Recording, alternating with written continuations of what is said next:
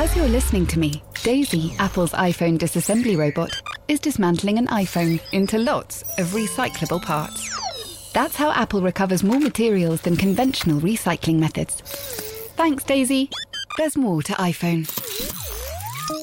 Hey, I'm Ryan Reynolds. Recently, I asked Mint Mobile's legal team if big wireless companies are allowed to raise prices due to inflation. They said yes. And then when I asked if raising prices technically violates those onerous two year contracts, they said, What the f are you talking about, you insane Hollywood ass? F- So to recap, we're cutting the price of Mint Unlimited from $30 a month to just $15 a month. Give it a try at mintmobile.com slash switch. $45 upfront for three months plus taxes and fees. Promo rate for new customers for limited time. Unlimited more than 40 gigabytes per month. Slows. Full terms at mintmobile.com. Yo, technology. What is it all about?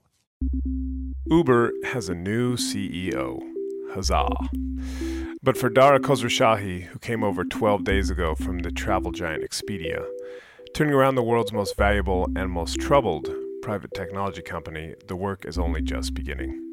Helpfully for him, the company already has a running start thanks to this week's guest on Danny in the Valley. Frances Frei, a renowned company doctor and Harvard Business School professor, is here. Frances is the person you call if your company is in trouble.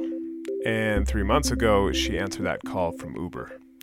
The company, of course, has had a terrible year, one for the books, really. It has been rocked by sexual harassment scandals that led to the dramatic ousting of former CEO Travis Kalanick. It's been plagued by a culture that has been called toxic by its investors and employees. It has strained relations with its drivers and regulators, and despite Khosrowshahi's appointment, remains largely leaderless, still missing a CFO, COO, president, general counsel, chairman, head of engineering, amongst other positions, after an exodus of executives in the recent months. For a company with 15,000 employees and 1.5 million drivers in 70 countries, there has never really been a situation quite like it. And into that breach stepped Frei. Now, we, we recorded this interview just a few days before Khosrowshahi was appointed, but actually it makes the conversation even more interesting because it gives a clear sense of where the company is today, what Khosrowshahi is walking into, how Frei has been trying to change it, and whether there is any hope that this Uber supertanker, if I can mix my metaphors, can be turned around. Anyhow, I think you'll really enjoy the conversation, so without further ado, here's Frances. I didn't think I would ever leave Harvard and go join an organization.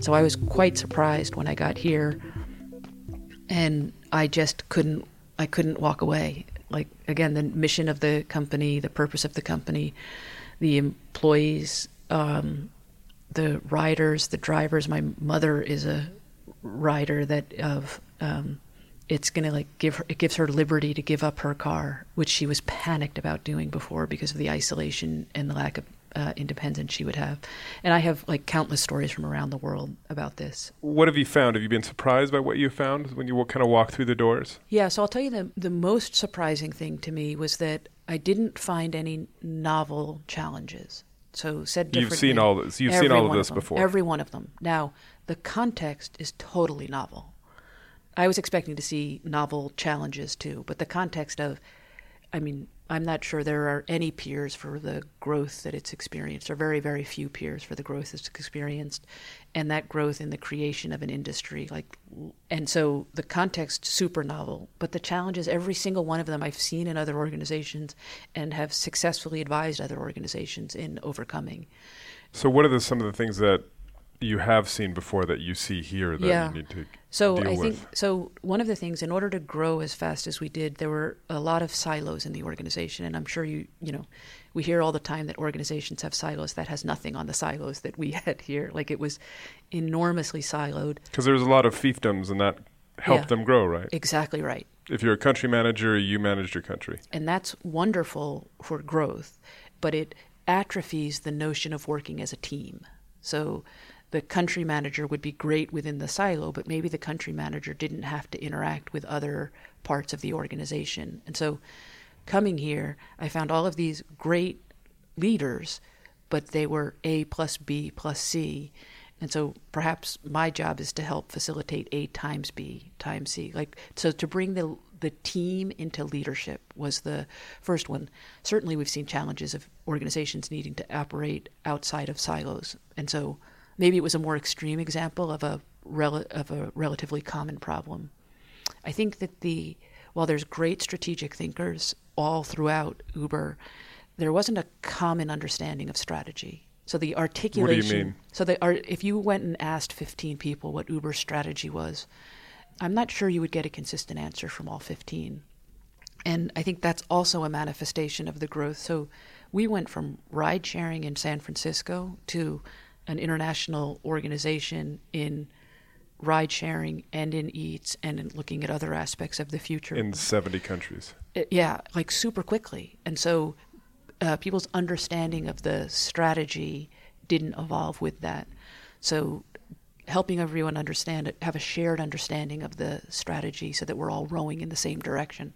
So if you're in silos, your silo rows in the same direction, but not necessarily across. So again, a common problem is there a well understood articulation of the strategy in the 15,000 employees that are walking around. Maybe again a more extreme version of it here. And then, you know, there's always new managers that need to be trained because of the growth the number of new managers. So the number of employees that were first time managers and that are first time managers is astounding. Now, if you got given it as a math problem, you'd say, oh, well, of course, with the growth, that's what happens. But that was also surprising. So Is it kind of like a management by millennials? well, regardless of age, it's a management by people who don't have managerial experience. And now, um, I come from the Harvard Business School. I believe in my heart and soul that management and leadership can be taught. so, not a novel problem, um, but the context super novel. That of the three thousand managers, a startlingly high percentage were first-time managers. And was there any formal training bef- before that? In, I in think I, so. I think there was, but not enough to keep up with the growth, and not as foundational and as aspirational as it needed to be. And this is where I think the leadership part of of management comes in, um, like the real notion that leadership is a result of making others better. Like, and how do you do that? And so, teaching folks how to do that is a pleasure and a joy. They, the employees here, and I think I've trained I don't know ten thousand of the fifteen thousand so far. It's it um, literally it- like literally kind of like class by class, so to speak. and and folks just like are so appreciative and so yearning of it and i'm going to roll out another curriculum this fall and like the demand is is overwhelming so we're going to do it for managers but then the individual contributors of which there are four times as many as managers are saying well why why are you doing a curriculum only for managers and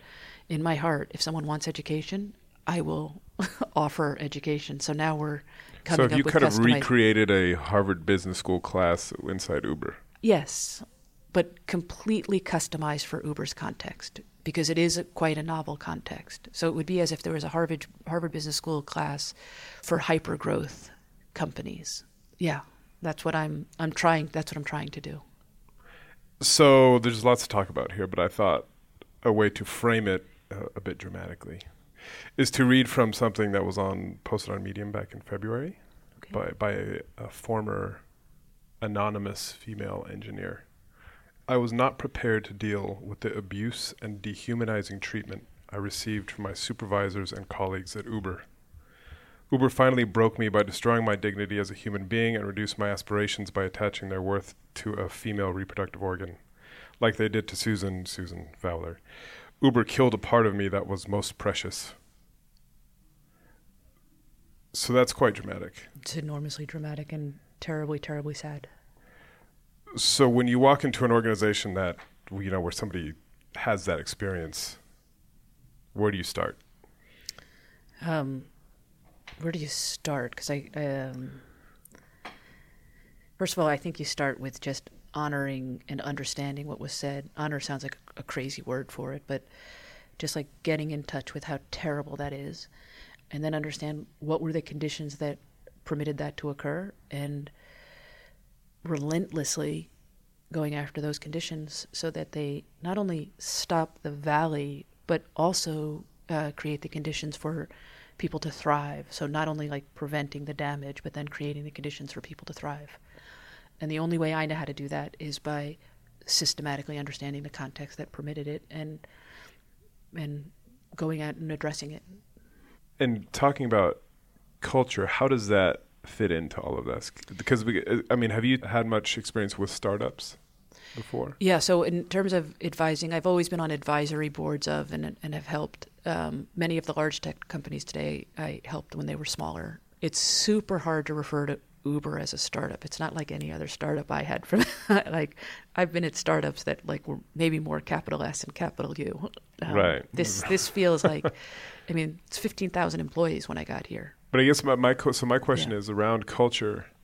It's set and often set very early, and that's the connective tissue. So when you go from ten guys or guys and girls sitting in a garage or in a one office, everybody understands that, and that permeates as yeah. things get bigger and harder to manage. Yeah. And so it seems like somewhere along that trajectory, things so, went horribly awry.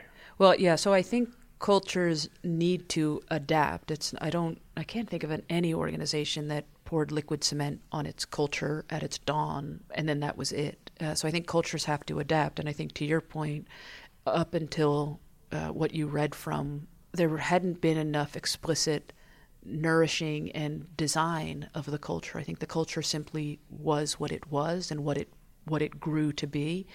And that was an enormous wake up call. And the culture is no longer simply organic. Like the work that Liane is doing, on, who's the head of our HR, and she started this well before I got here, is enormously like design centric. Like this, we are not going to have a happenstance culture, but we're creating the conditions for more and varied people to thrive, which means we will be a higher performing organization because when you create the conditions for more people to thrive, you get greater excellence. And just when you walk through the door, you're obviously a woman. A lot of this stemmed from the Susan Fowler letter in yeah. February. And how did you find it? Yeah, so I a word that has been described in the past is that people found like toxic parts of the culture. I haven't seen any, none, and I and I have looked hard. I don't know if that's because the aspects of the culture have already been addressed. If people hide those aspects when I'm around, but I'm around a lot.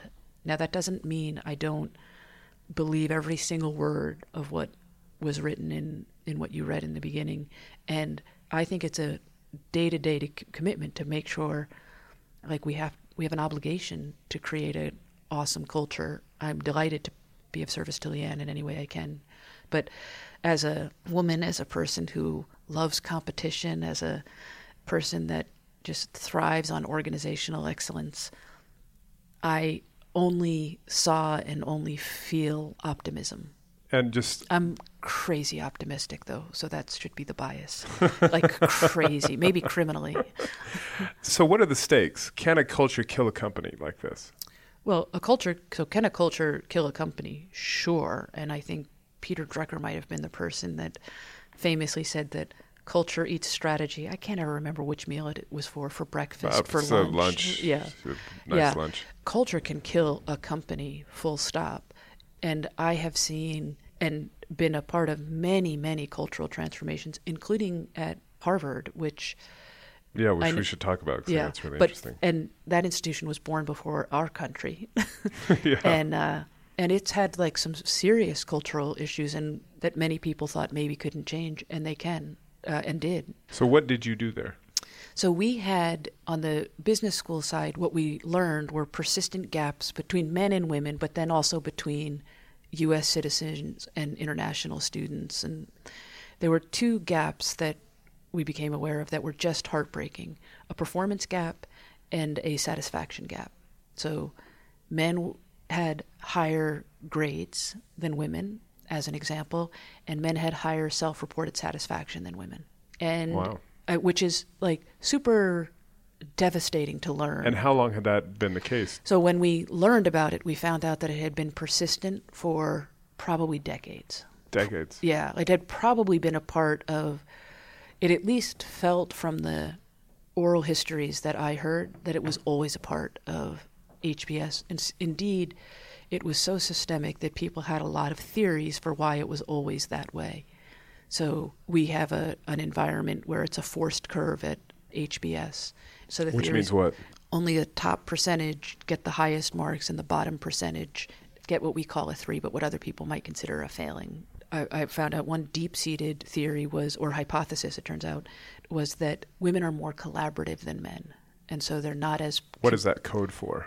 they don't they didn't want the top grades as much. That sounds like real familiar. I was reading a little memo from a Google employee recently. Yeah. So when I saw the data and heard the oral histories, and then was in, put in a position where I could do something about it, it didn't sound right to me. But so we just tried a bunch of different things and were able to close the satisfaction and the performance gap almost entirely in year one, absolutely entirely in year two, and it So stayed quite closed. easy things. Well, I don't know if they're easy, Not- but yeah, so- straightforward. Well, no. So, the- so here's the the what I have learned is that it's understanding a really clear diagnosis of what's really getting in the way.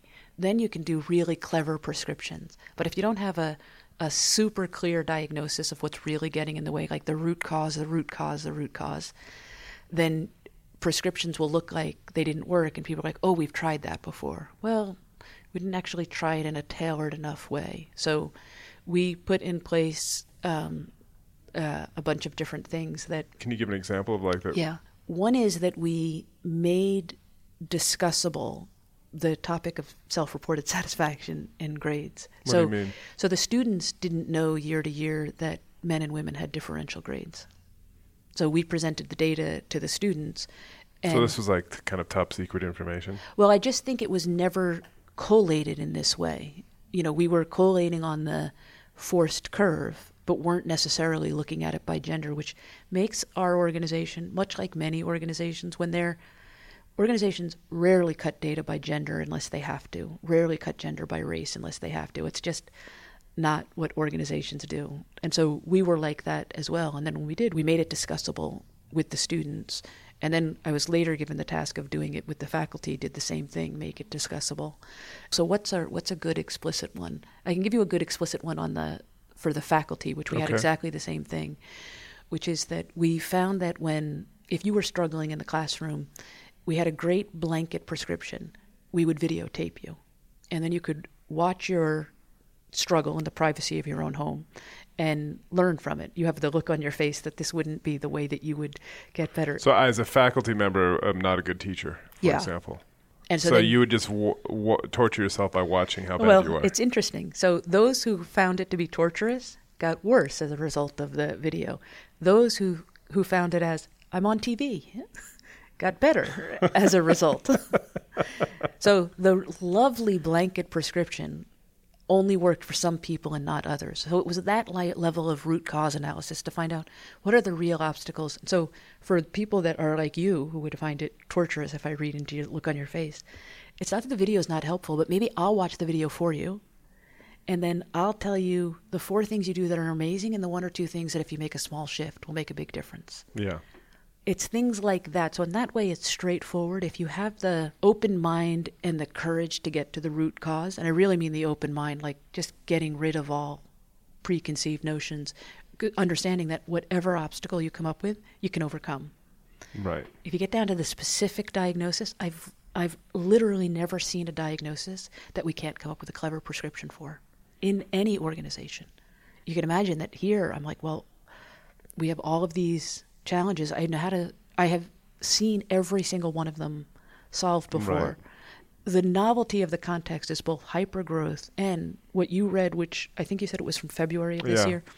I got here and I read that and then all of the news clippings. And so I thought I was going to come into an environment that is just great, like all this stuff going on.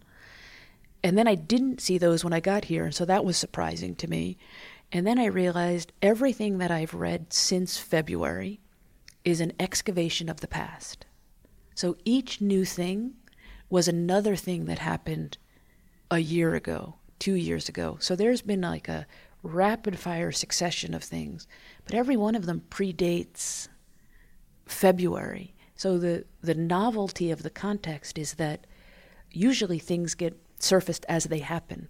Here it was almost like everything was pent up and then it got put The out. dam broke. So it looked like all of these things are currently going on. No, they had gone on, but because of the severity with which the organization took them, we hired the Holder team. Like all of these things were done so that in June, they gave a report, which I think they did a magnificent job with the report.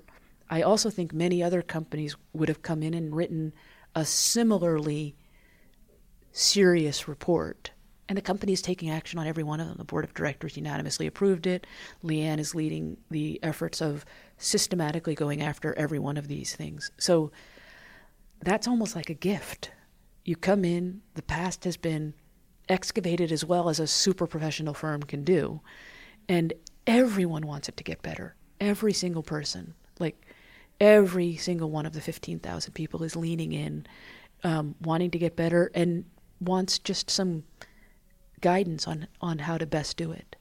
Has kind of turnover played a part in that? Because there are obviously at the top, there's been tons of turnover, and Travis left uh, was almost two months ago, and in the weeks leading up to that and after, it seems a lot of his closest um, lieutenants, for lack of a better word, have also left. I mean, has that trickled down to the organization as well? I mean, where have you seen a lot of turnover, and would that have helped kind of clear out a lot of these things that had built up over the years? So um, I think the turnover is definite, as I understand it, is um, higher than it has been historically, um, uh, and I I think that you know the separation of the company from some employees, some of that I think was you know quite necessary, and then some of it is um, you know we're sad to see the people go. Like I mean, I think we have both parts of it. What I can tell you is of the people that are remaining, it does not feel to me like we have any bad apples. So the employees we have, not only are they plenty good enough for this organization to live up to its potential, they're like above that. But they're still first time managers. They're still not used to working in teams. They still don't have a clear and comprehensive understanding of the strategy. But these are all things we can do. Have you had much pushback?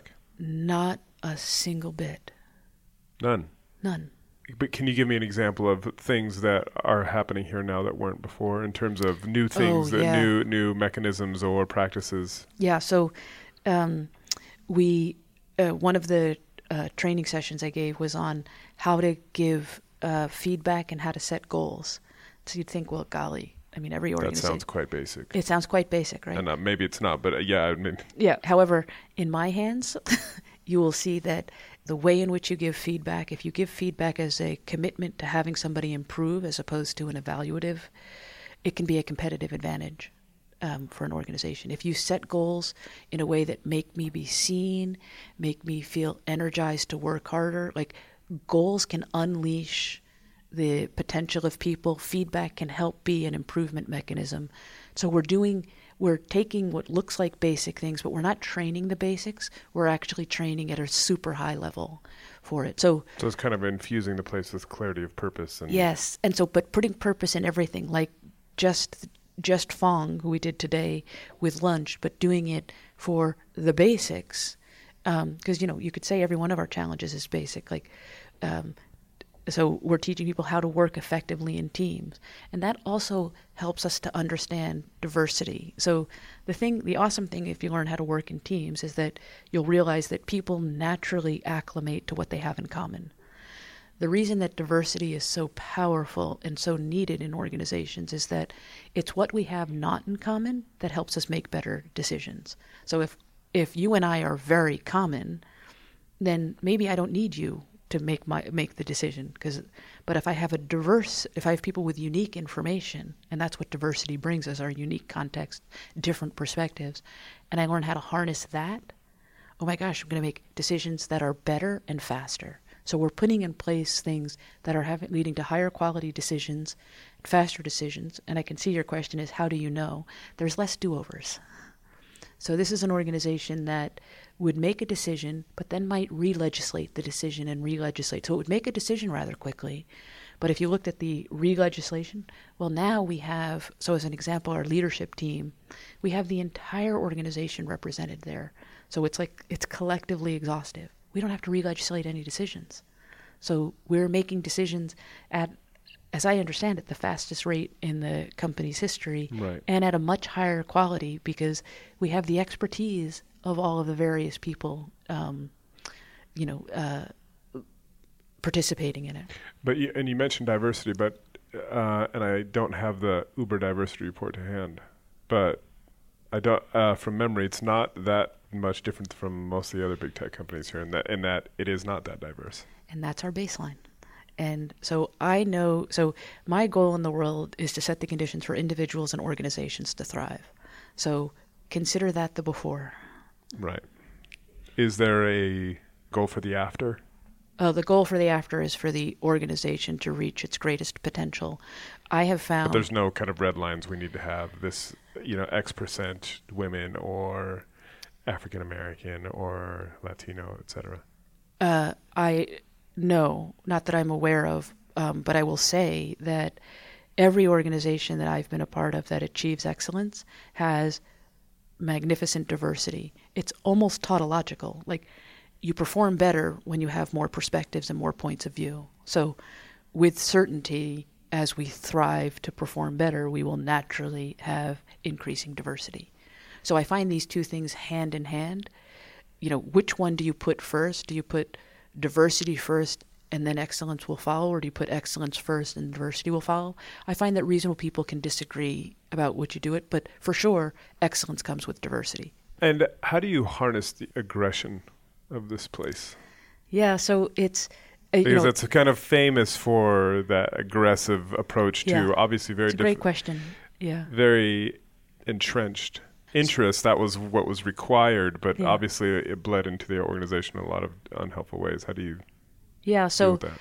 um, if I, I'm going to give you a parallel first, and then I'm going to answer regression. If I take, and I don't know if you've ever had performance anxiety in your life, but performance anxiety is almost a good kind of anxiety because it makes you work harder. But there are also there are lots of bad kinds of anxiety. So you want the good anxiety and not the bad anxiety. I think the same thing is true for regression. So on the one hand, like the whole concept of Uber, wow, did you have to be aggressive?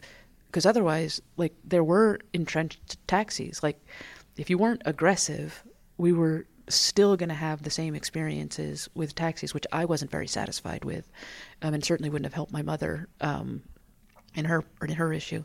So that's the good type of aggression, which is the, you know, I'm gonna like I'm gonna be fierce and I'm not gonna take, you know, your first no. I'm, you know, my saying has always been, when someone says no to me, I simply hear not yet. Now I mean that all along the good kind of aggression. Yeah, and Uber let's to- sometimes heard not maybe not yet or well Yeah. I hear your no, but I'm gonna do something underhanded around. Yeah, and so that's the bad kind. So what we, but then it's not an aggression problem; it's an underhanded problem, right? So, so the if it's the same way that I want to keep the performance anxiety, but I want all the bad kinds. If the part of aggression, and I played, I've played competitive sports my whole life, and so, and many people would say that's an aggressive environment.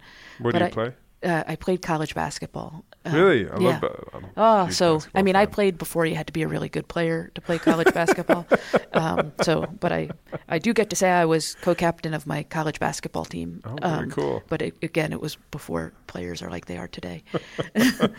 genetically engineered. Um, Yeah, yeah. No, I was. Uh, well, as you can tell, not. Um, so I want to keep that wonderful part of fierceness, and then I want to get rid of if any underhanded, any part that there's a anything that like um, is too close to the line or goes over the line. We of course have to get rid of that. Like of course, just like the bad anxiety, but it's super important that we not lose our DNA because we have worked on behalf of riders and on behalf of drivers, and we have to keep doing that, um, but do it in a in an as noble way as possible. Um, so I don't know if that makes sense, but we have to keep the high performance in the culture, um, but have it all rowing in a really worthy, noble direction. So you don't have a problem stepping on toes. Because it sounds like that's what you did, for example, at uh, Harvard. I think that that was you had a bit of pushback there, didn't you? Well, I so in that kind of pushback, yeah, I, I don't think many people are going to give you permission to do things very, very differently unless you come from a crisis. So if you come from a crisis, um, and the Holder report, like that kind of gives you license. at HBS, we were arguably the top or one of the top business schools, and we also thought that we should change. That's much harder to do. You're not going to get permission to do that. Here, Holder gave us a, I mean, began with the blog and then we had license to change. So when I say I haven't experienced pushback here, I think it's because we already had the catalyst because the problem is in front of everybody's yes. face. Yeah. Whereas at Harvard, why change anything? Like you're putting the brand at risk. And so was that harder than what you're looking It's at It's a here? different challenge. You know, certainly when everyone's leaning in, like they are here, you have the benefit of everyone wanting to row in the same direction. But that comes from a crisis. so Yeah. is it easier to overcome a crisis? I think they're just different challenges. Right. VoiceOver describes what's happening on your iPhone screen VoiceOver on, settings, so you can navigate it just by listening. books, contacts, calendar, double tap to open. Breakfast with Anna from 10 to 11. And get on with your day. Accessibility. There's more to iPhone. It's that time of the year. Your vacation is coming up. You can already hear the beach waves, feel the warm breeze, relax, and think about work. You really, really want it all to work out while you're away. Monday.com gives you and the team that peace of mind. When all work is on one platform and everyone's in sync, things just flow wherever you are. Tap the banner to go to Monday.com. Hey, I'm Ryan Reynolds. At Mint Mobile, we like to do the opposite of what Big Wireless does. They charge you a lot, we charge you a little. So naturally, when they announced they'd be raising their prices due to inflation, we decided to deflate our prices due to not hating you. That's right. We're cutting the price of Mint Unlimited from $30 a month to just $15 a month. Give it a try at mintmobile.com slash switch. $45 upfront for three months plus taxes and fees. Promo rate for new customers for limited time. Unlimited more than 40 gigabytes per month. Slows. Full terms at mintmobile.com.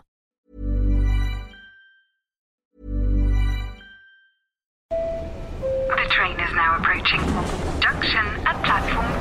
Passengers. Airport, please stay on board. Next stop, road station. iOS helps you control which apps you share your exact location with. There's more to iPhone. Even when we're on a budget, we still deserve nice things. Quince is a place to scoop up stunning high-end goods for 50 to 80% less than similar brands.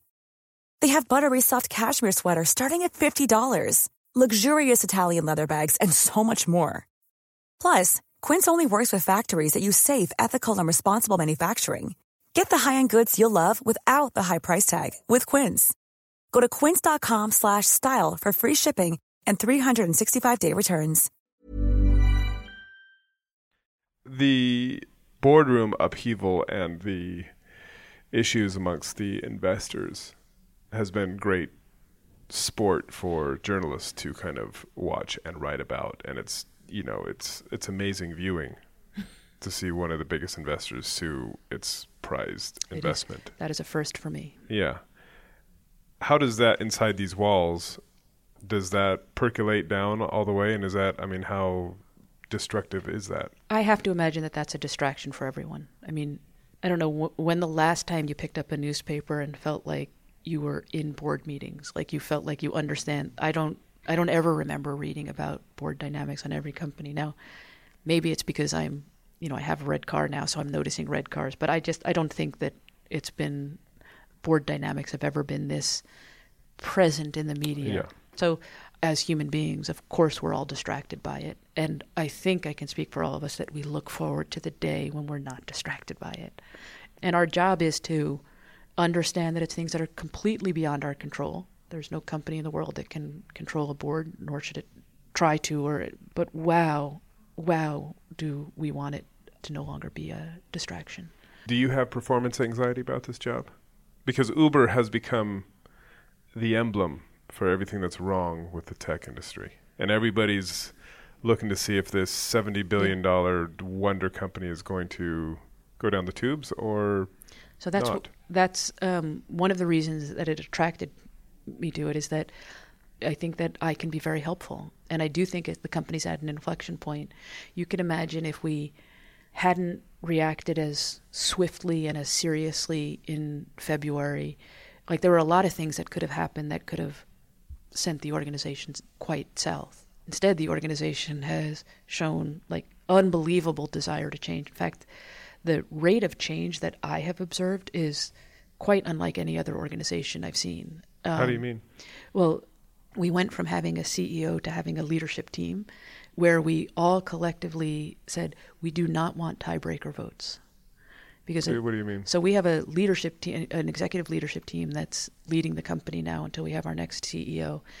And All right, because there's no CEO or COO or president, et cetera. so we're going. Uh, So, so how they- big is that leadership team? It's 16 people, and so talk about unorthodox. I was going to say, so you have this giant company being run by 16 people. Yeah, but here's the beautiful Wow. thing about it. One, it's collectively exhaustive. So there is never a decision maker that's not in the room. So we meet a couple times a week. We never have to go to anyone outside of the room. We have every decision maker there. So that's an unbelievable. So take that from we used to operate in silos. And then if something was cross functional, you'd make a decision here and then you go over to there. And the other thing is, we really have a need to work as teams.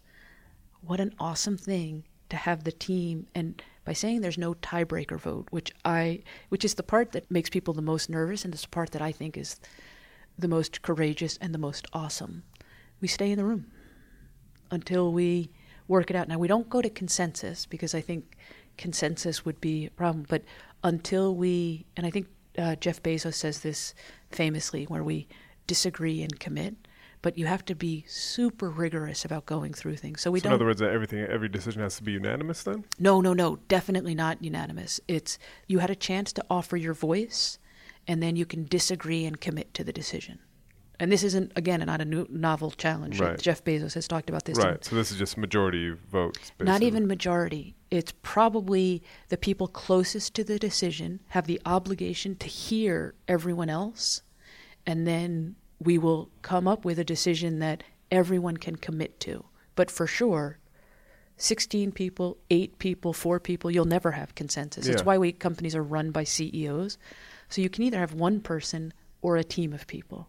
The thing I'm enormously proud of the organization for doing is putting a team in place and having the team run it. And we haven't slowed down a single decision. Now, I wouldn't do this forever. I was going to say, have you, in all of your company doctor years, have you ever seen a situation like this? No. I've seen co CEOs, but I that, that always works real well.